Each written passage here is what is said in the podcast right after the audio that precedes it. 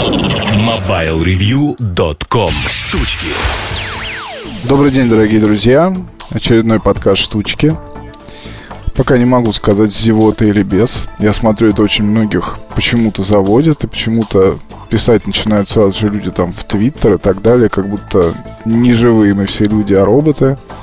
И как будто слушатели некоторые, которые так старательно пишут в Facebook огромные какие-то полотна текста, они буквально лично меня спонсируют, каким-то образом себе представляют, как происходит редакционный процесс, откуда в редакциях берутся деньги, выдумывают какие-то очень странные, там, я не понимаю, пояснения. Одно могу сказать.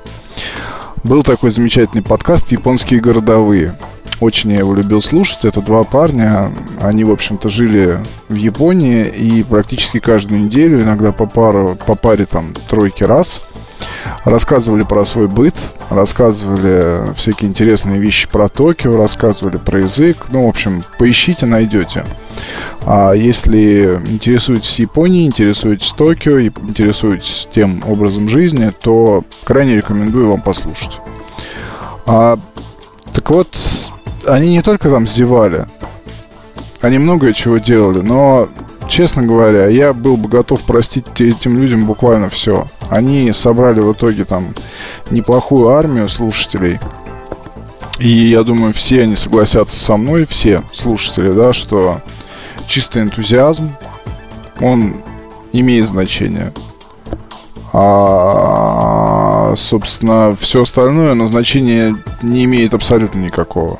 Еще раз повторюсь, одно дело, когда ведущий на Первом канале возьмет и зевнет. Это невозможная ситуация, потому что это официальный рупор для миллионов наших граждан. Миллионы граждан садятся каждый день перед телевизором, и им из телевизора объясняют, что и как происходит в мире. Что там случилось в США, что происходит в России, с кем встретился наш президент и так далее. У нас немножко другой формат. И я вот, кстати, хочу, ну, поскольку у нас подкаст «Штучки» частенько бывает посвящен не только штучкам, но и каким-то там явлениям, Иногда я даже здесь рассказываю про журналистику и про какие-то особенности. А, то я бы хотел сказать, что всегда очень спокойно относился к просьбам людей.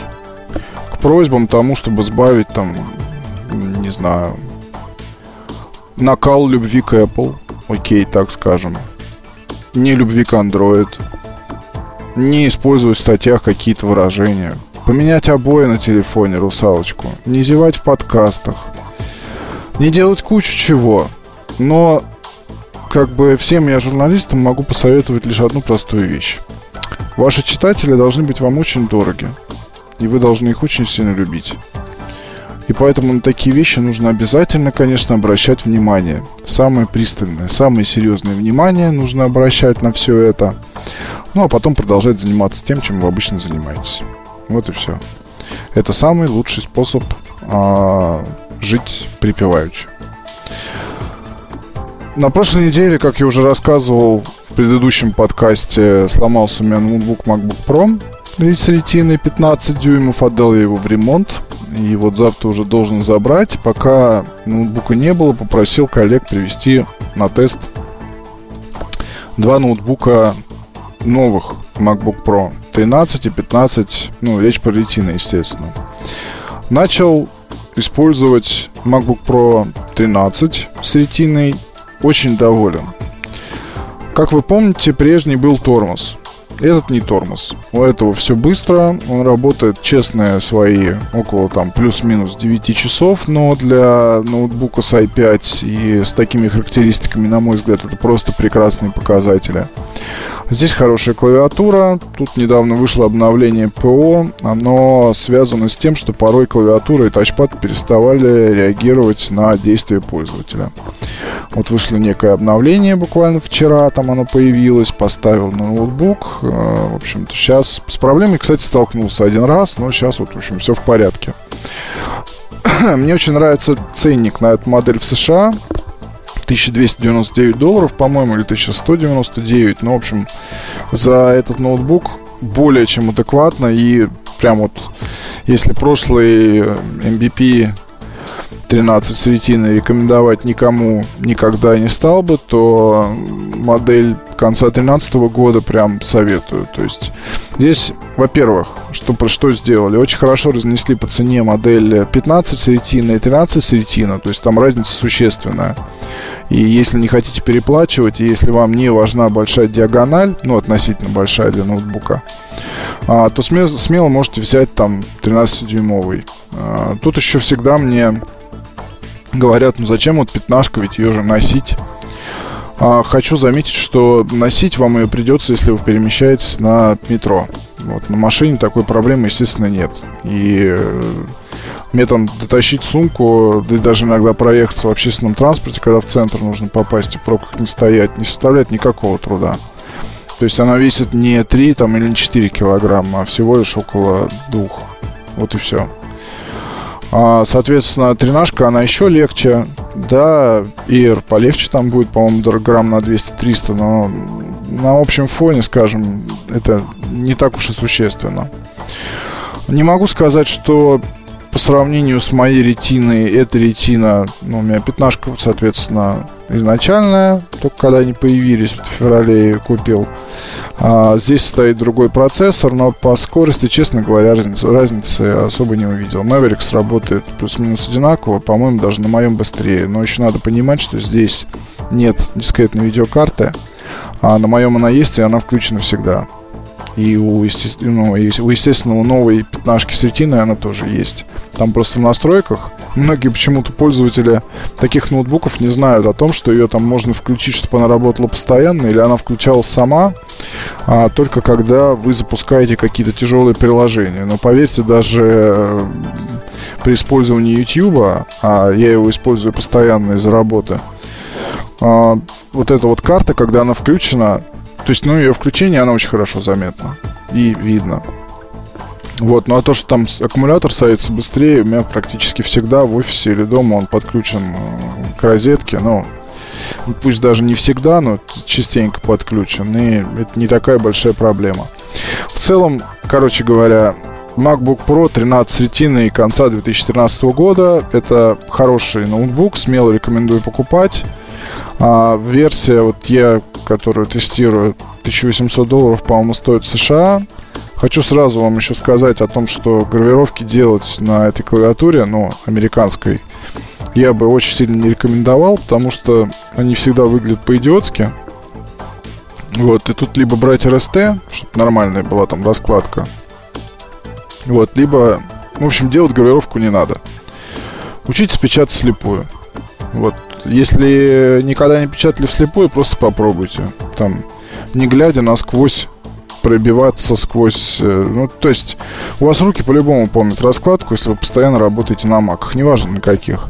Вот, и без проблем там за день, за два вполне можно все это освоить. Ну, за день, за два, если у вас и так есть хоть какой-никакой слепой ввод. Если нет, то Шахиджанян поможет, но в любом случае это вам сильно облегчит жизнь. Вот что я хочу сказать. А гравировки это выглядит очень странно. Вот, кстати, насчет еще... Насчет своего ноутбука хотел сказать. А, я не помню, рассказывал в прошлый раз или нет, но, в общем, сломался там тачпад, и курсор на экране там скачет сам по себе. Это замена не одной детали, а нескольких. То есть там меняется батарея, клавиатура, тачпад и еще что-то. Все в сборе. И гарантия заканчивается в феврале 2014 года. И логично будет, в общем-то, купить продленную гарантию на 3 года еще. Стоит она 17 тысяч для MacBook Pro 15 Retina. Я бы всем владельцам, кто покупал в России, рекомендовал это сделать, потому что потом можно заплатить несколько раз дороже. Кто знает, какие там еще могут вылезти болячки. По слухам, там батарею что-то распирает, куда-то она там жмет. В общем, поэтому у меня все вот так вот в сборе. Не знаю, может быть легенда. А, да и вообще в целом, да, про технику Apple я уже как-то рассказывал, но если вот, этот, вот этим критерием пользоваться, да, что покупать здесь, а что можно купить, допустим, в США, то однозначно в США можно покупать смело там планшеты, айфоны и все относительно недорогое, потому что ремонт в России куча мастерских, куча хороших мастерских, куча хороших мастеров, А другой вопрос, что с запчастями может быть там какой-нибудь напряг, да, например, оригинальных корпусов для iPhone 5, если вы захотите свой потертый аппарат превратить в новый, вы, ну, вряд ли найдете. Их, их нету. Они есть, может быть, не такие потертые, снятые из другого айфона, который, которого разбит дисплей, который был выброшен. Но так, чтобы заказать оригинальный корпус поменять, ну, поверьте, это беда, это проблема. Не оригинальных корпусов масса, но, я не знаю, на мой взгляд, это бред. Там кастомные есть, всякие цветные и так далее. Выход iPhone 5s решил эту проблему. Если вам хочется золотой, берите золотой. Есть серебристый, там темно-серый, пожалуйста. А вряд ли стоит покупать ноутбуки все-таки. То есть, э, ну, не знаю, на мой взгляд, дело тут даже не в деньгах, и дело тут даже не в экономии на гарантии. Ну, просто пойти купить в ресторе, оно экономически оправданней. Вот банально, да, вот сейчас, если бы это был американский у меня ноутбук, куда? Куда его нести? За свои деньги там получается очень серьезная сумма ремонта. То же самое могу сказать про iMac. iMac тащить сюда, американский, использовать здесь, если вдруг что случится, там лучше страховаться, так или иначе. Вот, потом, ну, не знаю, там в принципе, кроме гарантии, никаких других причин нет. Мне, например, все равно на какой раскладке печатать, хоть на немецкой, хоть там кверс или неважно, что будет. А, но вот насчет этой самой гарантии вопрос, конечно, такой критичный. Ну, в общем, это не только Apple касается, это касается на самом деле самых разных, э, самой разной другой техники. Починить iPhone в случае чего. Ну, хотя там тоже может быть, конечно, дорогой ремонт, потому что если мать там сгорит или еще что-то такое случится, то ну, может быть беда. Хотя, конечно, про сервисные центры, но ну, это тоже я помню, Mobile Review очень много писал про сервис статей, когда только начал работать. Там, конечно, все эти истории, они характерны сейчас. Тут периодически просто общаюсь с сервисниками, столько случаев вот однообразных, да, когда человек приходит с айфоном, вот ничего он с ним не делал. Он ангел святой, и э, просто вдруг перестало там работать что-то. Ну, естественно, как правило, это утопленники. Вот причем-то могут быть и утопленники, и аппараты не то чтобы утопленная, а скорее облитая непонятно чем, и чего там только не бывает, каких только там не бывает жидкостей. И, там девушка одна обратилась, что из айфона пахнет плохо, а вскрыли, в общем, судя по всему, там кошечка каким-то образом, как, непонятно, ну, в общем, она туда немножко погадила. То есть и, и все, это, все эти истории, они одна за одной, и да что там говорить, моя девушка уронила iPhone в раковину. А в раковине была вода. Ну, то есть э, она не была там закнута, просто вот лилась там струя воды, девушка разговаривала, как-то выронила, то есть вода там была, и iPhone, в общем, полностью попал в воду. Вот, и э, вот как бы человек, который не понимает в технике, вот какое мнение, да? Ну, я его достал, я его просушил, он нормально вполне работает. То есть я говорю, что там теперь придется менять, скорее всего, все, и рано или поздно проблемы вылезут. Это случилось, помню, а, ну на Новый год я ей подарил, да, на прошлый. И, и а случилось, по-моему, в январе или феврале. Ну вот прям вот видно, как за год все это происходит. Сперва отказывает, э, вернее, перестает нормально работать разъем Lightning. Там можно вставить только почему-то одной стороной, и лишь одну зарядку, лишь ее понимает телефон. Ну, еще там какую-то автомобильную понимает. Потом перестал нормально работать разъем 3,5 миллиметра периодически там что-то хрипит как-то звук, в общем, там динамик, что-то там с ним происходит. Периодически пропадает громкость разговорного динамика. Ну, то есть вот эти все проблемы, коррозия, да, то есть надо вести менять. А если получится, очень хочу снять видео, как вот разобрать этого самого утопленника и посмотреть, что с ним происходит. Что можно сделать, да, в таких случаях? Ну, выход всегда один – выключить аппарат, достать сим-карту, положить его куда-нибудь там в теплое место, как можно скорее отнести в сервис, чтобы его там просушили, ультразвуковая ванна, почистили, посмотрели, там зашкурили, не знаю, лобзиком там что-нибудь подровняли. В этом случае, единственное в этом случае, можно как-то более-менее постараться сберечь смартфон. Но в любом случае, скорее всего, у вас будут потом проблемы. Вот с макбуками, кстати, тоже там Мне все друзья в один голос, когда там звонил нескольким людям по поводу своего мака, когда там все это началось, говорили, что, скорее всего, он него что-то пролил. Но в моей ситуации, слава богу, это не так. То есть все были убеждены, что на тачпад я что-то пролил. Так вот, знаете, если на тачпад что-то пролить, то ничего не случится. И я тут еще, пока вот это все вот была беда в тот вечер, я изучил там всякие форумы, но это тоже очень веселое на самом деле занятие. У кого-то там всплыла такая же проблема с ретиной. Где же об этом писали? Вот есть сообщество в ЖЖ, где обсуждают маки. Румак, Румак, да, по-моему. Очень там хорошие люди, все это, все это создали и пишут там, там можно найти ответы на кучу вопросов, но вот там у кого-то такая проблема, и человек, видно, просто не верит, что это может быть аппаратная беда. Потому что там довольно большая ветка, где человек все почистил, переустановил систему, сделал там кучу всего, но она все равно появляется. Я вам одно скажу, как вот в Мак-центре. Официальный сервисный центр, все как положено, авторизованный, на сайте Apple есть. Что мне там сказали мастера? Это проблема, когда у вас курсор двигается самостоятельно, это действительно проблема тачпада.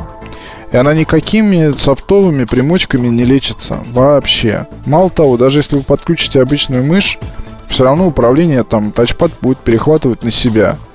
И мои попытки там скопировать какую-то нужную информацию, они к успеху не привели. Ни к какому. То есть вы просто не имеете контроля над компьютером. Ну, вы не можете банально там взять документ, перетащить его в папку, потому что у вас курсор передвигается сам по себе. Bluetooth мышь, проводная мышь, неважно какая. И здесь одна дорога в сервис. Вот что я могу сказать. Это, кстати, первый ноутбук на моей памяти с седьмого года. Ну и там раньше первый вообще компьютер Apple в моих руках сломался. И, и самое смешное, что сломался там не тестовый образец, а сломался купленный мною в официальном месте. Вот. А MacBook Pro 17, я помню, работал ну, с девятого года, там, пару лет, каждый день, как штык и ничего с ним вообще не произошло. Не думаю, что беда с качеством, какая-то недоработка, то есть, ну, бывает, окей. Shit happens. Что еще добавить вам интересного? Ну, наверное, на этом пока закончу свое стенание насчет ремонтов э, MacBook'ов и прочего. Только что вот буквально закончил писать обзор iPhone 5s. Надеюсь, что на днях выйдет. В общем, самая главная цель всех упражнений с iPhone 5s была одна. Понять, э, как себя ведет покрытие без э, чехлов, как он снимает в темноте и насколько он вообще хорошо снимает по сравнению с пятеркой. Ну и, в общем, понять вообще, стоило ли переходить с iPhone 5 на iPhone 5s. Ну, стоило. Подробнее все в обзоре. Спасибо за то, что слушаете. Всем удачи. Пока. MobileReview.com